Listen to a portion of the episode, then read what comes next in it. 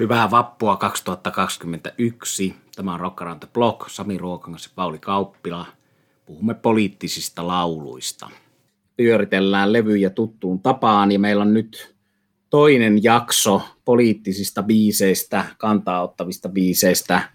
Ja tämä liittyi tämä aihevalinta alun perin Yhdysvaltain presidentin vaaleihin, mutta suoraan emme nyt tässä aio sen enempää politiikkaa puhua eikä sotkea suuntaan eikä toiseen muuta kuin, että otamme tämmöisiä kantaa ottavia biisejä eri vuosikymmeniltä ja meillähän ensimmäisessä osassa mentiin melkein sadan vuoden päähän Bessi Smithiin ja sitten oli kuitenkin tuoretta musiikkia yhtä lailla Bruce Springsteenia ja Gary Clarkia ja nyt on sitten jotakin muuta ja mitäs Pauli olet ajatellut tähän viikonloppuun? No ihan ensimmäisenä haluan todeta, että hyvin mainitsit, että me emme ole politiikan toimittajia, emmekä toimita politiikkaradio, mutta, mutta mennään tällaisten poliittisten kantauttavien biisien kanssa eteenpäin. Ja mulla on valittuna nyt sitten sellainen eräänlainen lippulaiva laulu. Rage Against Machinen biisi Killing in the Name. Ja tämä tuli mieleen, kun tuossa lokakuussa, lokakuun lopulla ilmestyi Rage Against Machinen kitaristin Tom Morellon valokuva ja muistelmateos Whatever It Takes. Mä satuin lueskelemaan Morellon haastattelua sen aiheen tiimoilta tuosta Rolling Stone-lehdestä ja, ja sen takia sitten innostuin uudelleen kuuntelemaan näitä Rage Against Machinin tai olkoon nyt sitten vaikka Ramin biisejä. Tom Morello on tietysti sellainen hahmo, joka on tunnettu paitsi kitaristina ja omintakeisena kitaristina, niin myös, myös tuosta kansalaisaktivismistaan ja suorasanaisista mielipiteistään. Et siinä mielessä hän on mitä, mitä sopivin henkilö tähän meidän poliittisten tai kantauttavien biisien henkilökavalkaadiin. Tietysti yhtä lailla Race Against Machinein vokalisti Jack de la Rocca tai Rocha on myöskin tunnettu aktivismista ja koko bändi sitä kautta. Vuonna 2005 luulisin oli, oli se aika, kun mä näin Tom Morellon livenä Audioslevyn riveissä Helsingin keikalla ja toi, no se on harmillista, että Audioslave jäi niin lyhyeksi sen bändin uran, se oli aikansa, tai on kuvattu aikansa superbändinä. Siinä oli tietysti, kun tiedetään, Soundgardenin vokalisti Chris Cornell ja muuten oli sitten Rage Against the Machine lukuun ottamatta tuota vokalisti De La Rochaa. Ja muistan Helsingin keikalla Audioslave soitti sekä Rage Against Machinein että Soundgardenin tuotantoa omien biisinsä lisäksi. En muista, oliko siinä vaiheessa ilmestynyt jo toinen albumi, saattoi olla. Ja olikin varmaan, mutta Joo, tästä täytyy sitten semmoinen sivupolku, meidän täytyy joskus puhua enemmänkin tuosta edesmenneestä Chris Cornellista, koska hän oli yksi mun mielestä parhaita, ihan parhaita rocklauluja. Mä musiikista, miehen musiikista tykkään niin Soundgardenin kuin solo kuin Audioslavinkin ajoilta. Ja, ja tuon on jäänyt muistiin tuosta Helsingin keikalta hieno, hieno hetki, kun Cornell esitti akustisesti tämän Soundgardenin erittäinkin tunnetun Black Hole Sunin. Mutta se oli kaiken kaikkiaan hyvä keikka. Mutta joo, takaisin tähän biisivalintaan, niin Morello on kertonut tämän Killing in the Name riffin syntyneen, kun hän opiskeli drop D-viritystä, eli siinä siis kitaran alin normaalisti E, E-säveleen viritetty bassokieli pudotetaan koko sävelaskapaan d ja, ja sitten tavallaan yllättäen tämä pieni muutos tuottaa aivan oman soundimaailmansa. Tuota viritystä nyt on käytetty kaikissa musiikkigenreissä, niin countrysta metalliin oli vähän vaikeakin ehkä siinä mielessä valita, että Killing in the Namein lisäksi tuossa Race Against Machinein tuotannossa on loistavia ja just tämmöisiä niin tehoriffeillä varustettuja biisejä. Mulla oli mielessä toi Bulls on Parade tai sitten myös hyvin tunnettu Guerrilla Radio. Ja siinä on näissä kaikissa biisissä on hienoja esimerkkejä tästä Morellon aika omintakeista erikoista sooloista ja efekteistä. Hän on tunnettu siis nimenomaan siitä, että hän tehokkaasti hyödyntää erilaisia, erilaisia tota, efektilaitteita, mutta on tietenkin myös tehnyt keikkaa ihan akustisen kitaran kanssa. Niin kuin sanottu, tämä Killing the Name on eräänlainen lippulaiva, aktivistibiisi. Musta se toimii aivan tajuttoman hyvin. Tätä laulutekstiä ei oikein, tai ainakaan minä en osaa sitä nimittää lyriikaksi, koska ei se oikeastaan ole sellaista, vaan se on enemmän niin kuin suoraa puhetta tai puhelaulua, mutta se tuo tehokkaasti sen biisin teeman, eli, eli jos ainakin ymmärrän itse näin, että se on vallan ja sitten vallankäyttö, keinotekoinen kunnia, jonka nimissä voidaan sitten niin kuin lähettää ihmisiä tappamaan tai tulemaan tapetuksi tai oikeutetaan rasismia. Eikinkin rankka biisi ja täydellisen kuuntelukokemukseen näin niin kuin kuluttajavalistuksena suosittelen erittäin hyviä kuulokkeita ja volyymia kunnolla, sitä ei kannata tämän biisin yhteydessä säästellä. Mutta tällainen aloitus tällä kertaa. Näitä klassikoita tästä kantaa ottavan musiikin alueelta ja tuli paljon muistoja mieleen tuossa Rage Against the Machineista, eli meidän Suomen pääministerin suosikkibändistä, mutta toi Tom Morellohan on monessa mukana, että nyt 2020 hän on tuossa The Stratsin uudella levyllä vierailijana.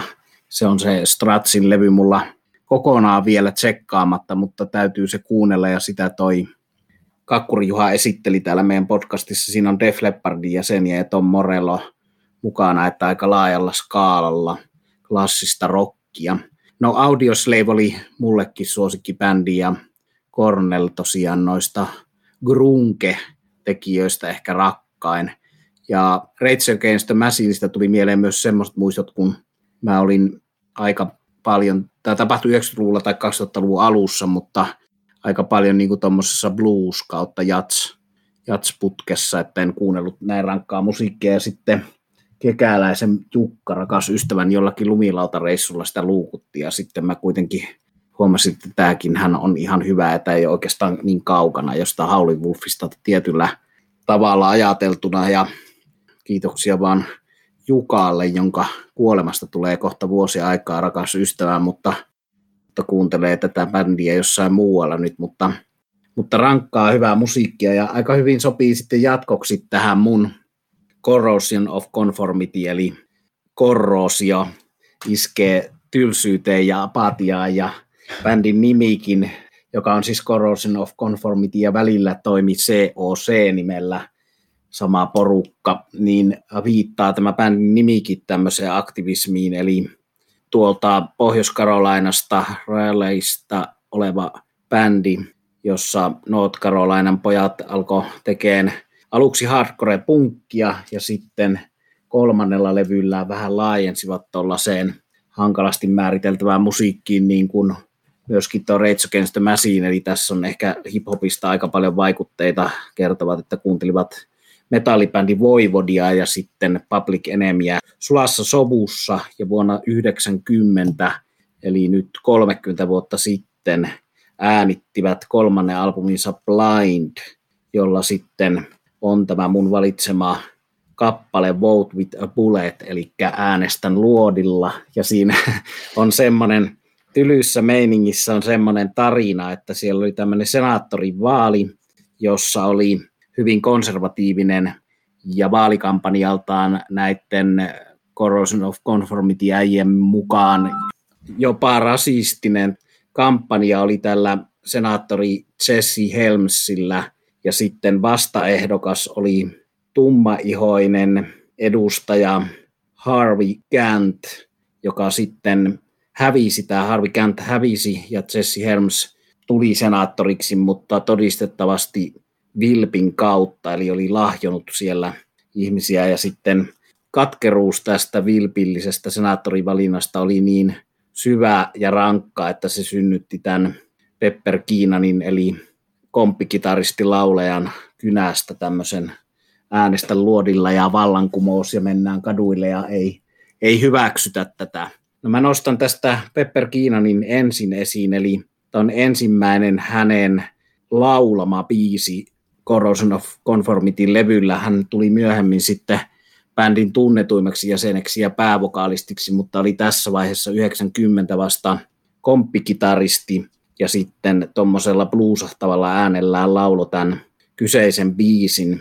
Ja Pepperistä täytyy sanoa se, että hän on mielenkiintoinen persona, että hän on ollut koelaulussa Fate No More-bändiin pääsemässä melkein laulejaksi, ja sitten hän on ollut koessoitossa basistiksi metallikaan, eli monessa mukana niin sanotusti lähellä päästä, mutta omaan Corrosion of Conformity-bändinsä hän pääsi, tai ei omaan sikäli, että hän ollut perustajasen, mutta pääsi siihen jo varassa vaiheessa, ja tosiaan nousi sen keulahahmoksi, ja sitten Down oli hänen noiden Pantera miesten kanssa perustama. Toinen New Orleansin tämmöinen sludge metalli stoner bändi, eli Downi on hyvin rakas bändi kans, ja näissä on sitten kummassakin merkille pantavaa sekä Downissa että Corrosion of Conformityssä se, että on myös tuommoinen Saturn Rock vahvasti esillä, eli siellä on tuolta 94 vuoden Deliverance-levyltä hitti Albatros, mikä on suoraan Skynyrdia fiilikseltään ja riffiltään, ja se on Skynyrdin kuuntelun innoittama näiden herrojen mielestä. Mutta vielä jos mennään tähän Vote with the Bullettiin, tähän vuoden 90 kappaleeseen, niin tämä on tämmöinen kulttilevy, tämä Blind, eli silloin kun tämä ilmestyi 91, niin oli veikattu, että tästä tulee yhtä iso juttu kuin Nirvanasta, eli muun muassa Dave Grohl oli ollut silloin todistettavien lausuntojen haastattelujen mukaan sitä mieltä, että tästä tulee yhtä suosittu iso bändi kuin Nirvanasta. Näin ei käynyt, vaan tämä jäi tämä Corrosion Blindi niin tommoseksi kulttiklassikoksi, mutta edelleen hyvin aikaa kestänyt albumi. Ja sitten tämä kyseinen Quote with the Bullet tosiaan viitotti tietä sille myöhemmälle itselle kovin rakkaalle Stoner kautta, kautta Saturn Rock kautta Heavy-tyyppiselle Corrosion of Conformitylle. No sitten mä nostan toisena jäsenenä Pepperin jälkeen tämmöisen herran rumpali Reed Mallin, joka menehtyi nyt 2020 tammikuussa vasta 53-vuotiaana ja hän oli tärkeä henkilö tälle bändille. Hän oli aktivisti, eli tuon bändin nimi ja sitten nämä sanotukset liittyy myös tähän Red Malinin aktivismiin, eli hän oli monessa mukana ja oli rasismin vastaisessa työssä ja myös seksuaalivähemmistöjen oikeuksien puolesta monessa kampanjassa ja kehittelemässä kaikenlaista. Ja tosiaan tämä koko bändin nimi viittaa siihen, että ei pidä tämmöiseen turhaan mukavuudenhaluiseen laiskuuteen langeta, vaan pitää toimia ja puuttua vääryyksiin ja sillä tavalla liittyy tähän meidän tämänkertaisen podcastin aihepiiriin. Mutta valitettavasti tosiaan nuorena menehtyi ja tarkkaa kuolinsyytä ei ole muuten tiedossa, mutta että hän joutuu aina välillä jättämään rumpalin pallin tässä hommassa päihdeongelmien eli alkoholismin ja huumeiden takia. Ja mitä todennäköisimmin tämä on enemmän tai vähemmän seurausta tämä menehtyminen nyt sitten valitettavasti jälleen kerran siitä, siitä asiasta. Eli tämä on tämä tuttu tarina näissä, näissä piireissä. Mutta hienoja keikkoja nähty konformitiltä vuosien varrella muun muassa Helsingin Nosturissa – ja sitten on nähty tuolla Metallikan lämpärinä aikanaan tämä bändi, ja kerran me nähtiin tuossa 2016, oli Tiia siellä, ja sitten oli Nivala Jyrki Dublinissa, nähtiin hieno klubikeikka tältä bändiltä, erittäin kova. Eli eri puolella maailmaa. Sillä Dublinin reissulla oli tarkoitus myös nähdä Jeff Lynnin Elo Electric Light Orchestra, mutta se oli silloin tämän Jeff Lynnen tämmöisen angiinan takia peruttu se keikka, mutta sitten tämä Corrosion of Conformity vähän lohdutti meitä siellä Dublinin vapussa ja siellä meiningeissä. Mutta vielä sitten tuosta Pepperistä, eli tästä laulajakitarsista, joka tämän biisin laulaa, niin hän pyörittää New Orleansissa. Hän on siis kotoisin New Orleansista ja tämä Down on hyvin New Orleanslainen bändi, eli siinä on Phil Anselmo myös tämä Panteran laulaja sieltä kotoisin ja nykyään tämä Pepper pyörittää siellä ravintolaa, joka on tuollainen New Orleans Jats kautta funk-ravintola Le Bon Temp on nimeltään se.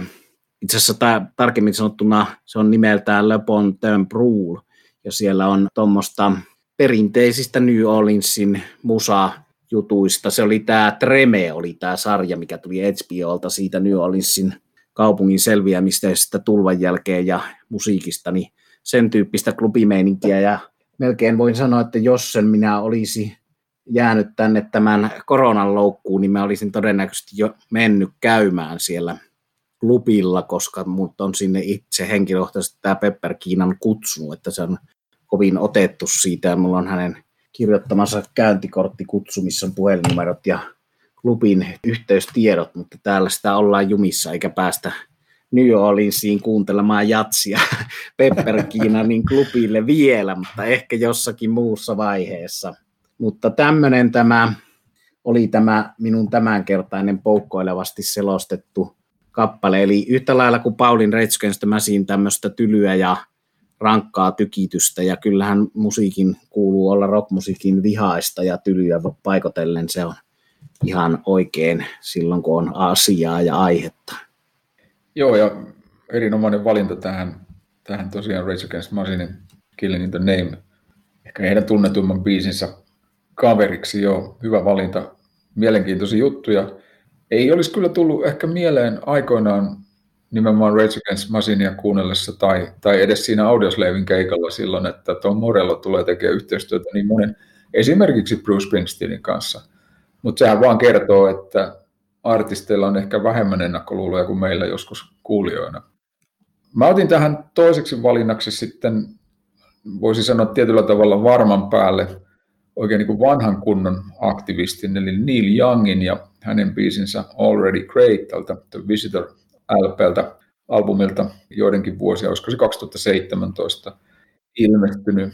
Neil Young tuskin kaipaa esittelyjä meidän kuulijakunnassa. Rockin jättiläinen hän on kyseessä ja superlahjakkuus, jonka persoonasta tyylistä ei kyllä voi erehtyä. Young ei tosiaankaan ole säästellyt mielipiteitään poliittisesti ja eikä varsinkaan nyt tätä poistuvaa presidenttiä Donald Trumpia kohtaan. Ja tietenkin tuo biisin nimi Already Great on suoraan johdettu Trumpin sloganista, jota nyt en vitsi tässä edes toistaa.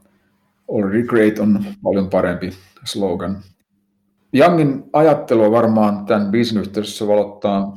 Siitä on olemassa hyvä video, jossa itse asiassa ajetaan nopeutettuna USAn itärannikolta länsirannikolle. Ja niin kuin kaikki me ja te, jotka olette USAssa liikkuneet, tiedätte, että maasta löytyy siis aivan uskomattoman upeita maisemia.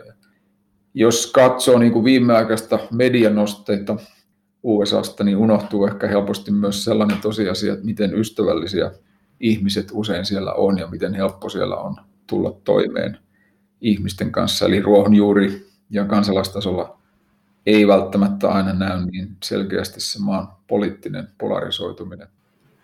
Already Great Beasissähän Young laulaa just siitä, missä USAn voima ja merkitys on ollut siinä vapaudessa, sanan ja ilmaisun vapaudessa. Ja ei tietysti jää epäselväksi, että ketä ja kenen hallintoa Young tarkoittaa, kun hän laulaa, että no wall, no ban ja no fascist USA. Mutta on hyvä muistaa, että minkä tahansa maan hallinto on kuitenkin eri asia kuin sen maan ihmiset ja kulttuuri todellisuudessa. Ja vaikka voidaan ihan perusteellisesti sanoa, että USAn historiassa eri hallitukset ja hallinnot on sotkeutunut väärinkäytöksiin ja, ja suorastaan jopa rikolliseen toimintaan, niin kaiken kaikkiaan liittovaltiosta on noussut ihan hillitön ja merkittävä määrä koko maailmaan vaikuttanutta taidetta ja kulttuuria. On tietysti myös tieteellisesti yksi johtavia maita maailmassa, mutta, mutta jos me nyt liikutaan tällä taiteen ja kulttuurin alueella, niin siinäkin on pakko yhtyä näihin Youngin ajatuksiin USAn hyvistä puolesta. Että vilpittömästi toivon, että ne on olemassa myös tulevaisuudessa. Että tällainen valinta ja tarina oikeastaan samanaikaisesti sekä puolesta että vastaan USA. Monimutkaisessa maailmassa ei valitettavasti asioita voi oikeasta rockbiisin keinoja, mutta ajatuksenne voi herättää ja meille on kuitenkin tärkeää se, mitä siellä kulttuurin puolellakin tapahtuu, koska aika pitkälle tässä meidän valitsemassa genressä, mistä useimmiten puhutaan, niin me ollaan pallatin velkaa nimenomaan amerikkalaiselle musiikille, amerikkalaisille perinteille ja, ja, ja erityisesti myös niin kuin afroamerikkalaisille osaajille, jotka on jättänyt lähtemättömän jälkensä USA historian kulttuurissa ja ovat sen meidänkin iloksemme tänne saaneet. Hienoja ajatuksia lausuu veli, veli Pauli. Kiitos niistä jo tässä kohtaa. Ja näinhän se totisesti on ja Neil Young on niitä rakkaita peruskiviä ja Neil Young on tehnyt biisejä ja kokonaisia levyjäkin sodasta ja minun seuraava kappalevalinta vie meidät Korean sotaan 50-luvulle vuoteen 54, jolloin Parrot eli papukaija on levyn etiketissä. Parrot-merkille levytti J.P. Lenoir, eli yksi näitä bluesin keskeisiä tekijöitä, levytti kappaleen I'm in Korea. Ja sillä Korean sotaan sijoittuvalla biisillä Sinkulla oli kakkospuolella kappale nimeltä Eisenhower Blues, joka liittyy sitten tähän meidän presidentinvaali teemaan. Kannattaa sekin tsekata se B-puoli, vaikka mulla pääasiallisena valintana on nyt tässä tämä I'm in Korea, mutta sitten toi Eisenhower Blues joutui sensuurin kynsiin ja se julkaistiin sitten myöhemmin nimellä Tax Paying Blues, eli vero asiat nostettiin presidentin sijasta siihen sensuurin jälkeen tapetille. Ja vuonna 1929 maaliskuun viides päivä syntyi Monticellossa Mississippissä J.P. Lenoir ja levytti paitsi tuolle Papukai ja Parrot-merkille, niin Chessille, Checkerille ja Viitseille muun muassa näille klassikko-levymerkeille. Ja hän on ääneltään tuollainen hyvin poikkeuksellinen eli persoonallinen, korkea, monella tapaa poikkeavan karismaattinen lauluääni. Ja hän oli John Mayallin brittibluesin kummisedän yksi kaikkien aikojen suosikeista, J.P. Lenoir. Olen keskustellut J.P. Lenoirista John Mayallin kanssa.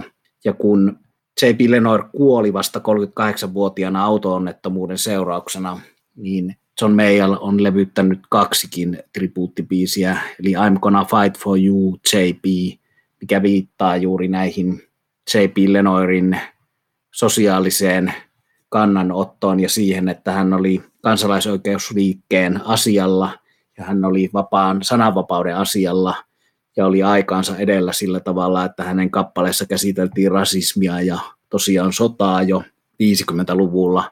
Eli tähän otti myös John Mayall kantaa ylistämällä tätä J.P. Lenoiria. Ja toinen Mayallin biisi on sitten Death of J.P. Lenoir, eli hänen kuolemaansa muistava biisi.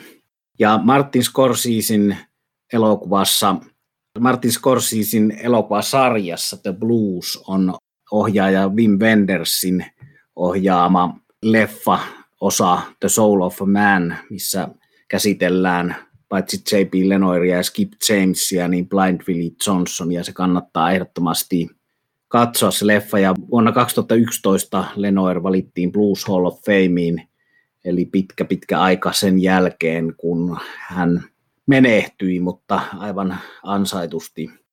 Ja yksi näistä Lenoirin tunnetuimmista poliittisista biiseistä on Alabama Blues – jossa lauletaan I will never go back to Alabama, this is not the place for me, you know they killed my sister and my brother, eli rasismista, and the whole world let the peoples go down there free. Eli se oli rasismin vastaista kannanottoa, mutta nyt sitten tämä varsinainen valinta, eli I'm in Korea, sotaan sijoittuva siinä kertojahahmo on kukkulalla, laulaa siellä sitten tuntojansa tilittää. Hän on siellä Kim Foy-nimisessä paikassa Koreassa.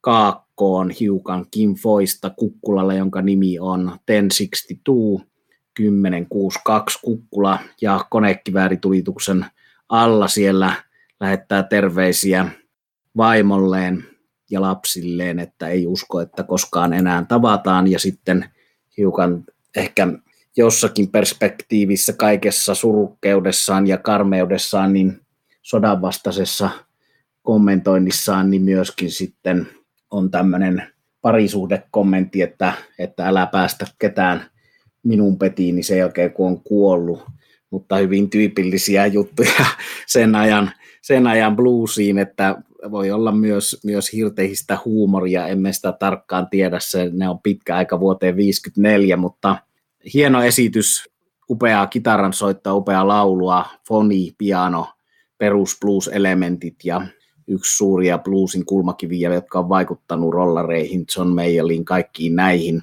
Ja visuaalisesti teki minun jo teini-ikäisenä, kun rupesin bluesin historiaa tsekkailemaan, niin suuren vaikutuksen J.P. Lenoirin ulkonäkö, eli hänellä oli yleensä tuommoinen, se kuuluisimmissa valokuvissa tuommoinen valkomusta niin kuin kuvio, kuvioinen takki, mitä sitten muun muassa Keith Richards on jossakin vaiheessa myöskin matkinut ja käyttänyt, mutta hyvin tyylikäs, tyylikäs herrasmies ja hieno yhdistelmä, että tämmöinen kunnon tuota, tyylihipsteri ja sitten poliittinen, poliittinen sanoma ja viiltävällä äänellä esitettynä. Eli Aimin Korea. Hänellä on myös Korea Blues-niminen toinen kappale samasta sodasta, mutta näitä hyviä J.P. Lenoirin levytyksiä kantaa ottavia löytyy. Ja myös tosiaan noita enemmän rasismin vastaisia kansalaisoikeusliikepiisejä.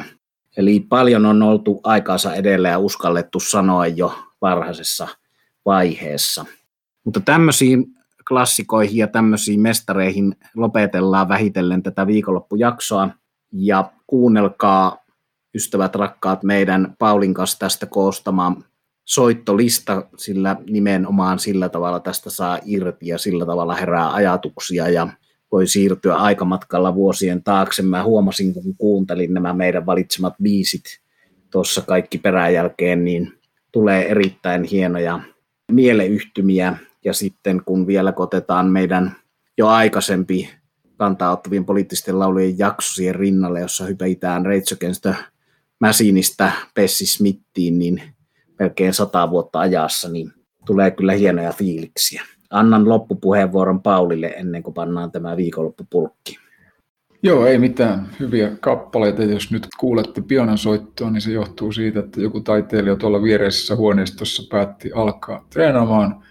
Toivotamme hänelle onnea ja menestystä ja minä omalta osaltani kiitän tästä mielenkiintoista juttuhetkestä.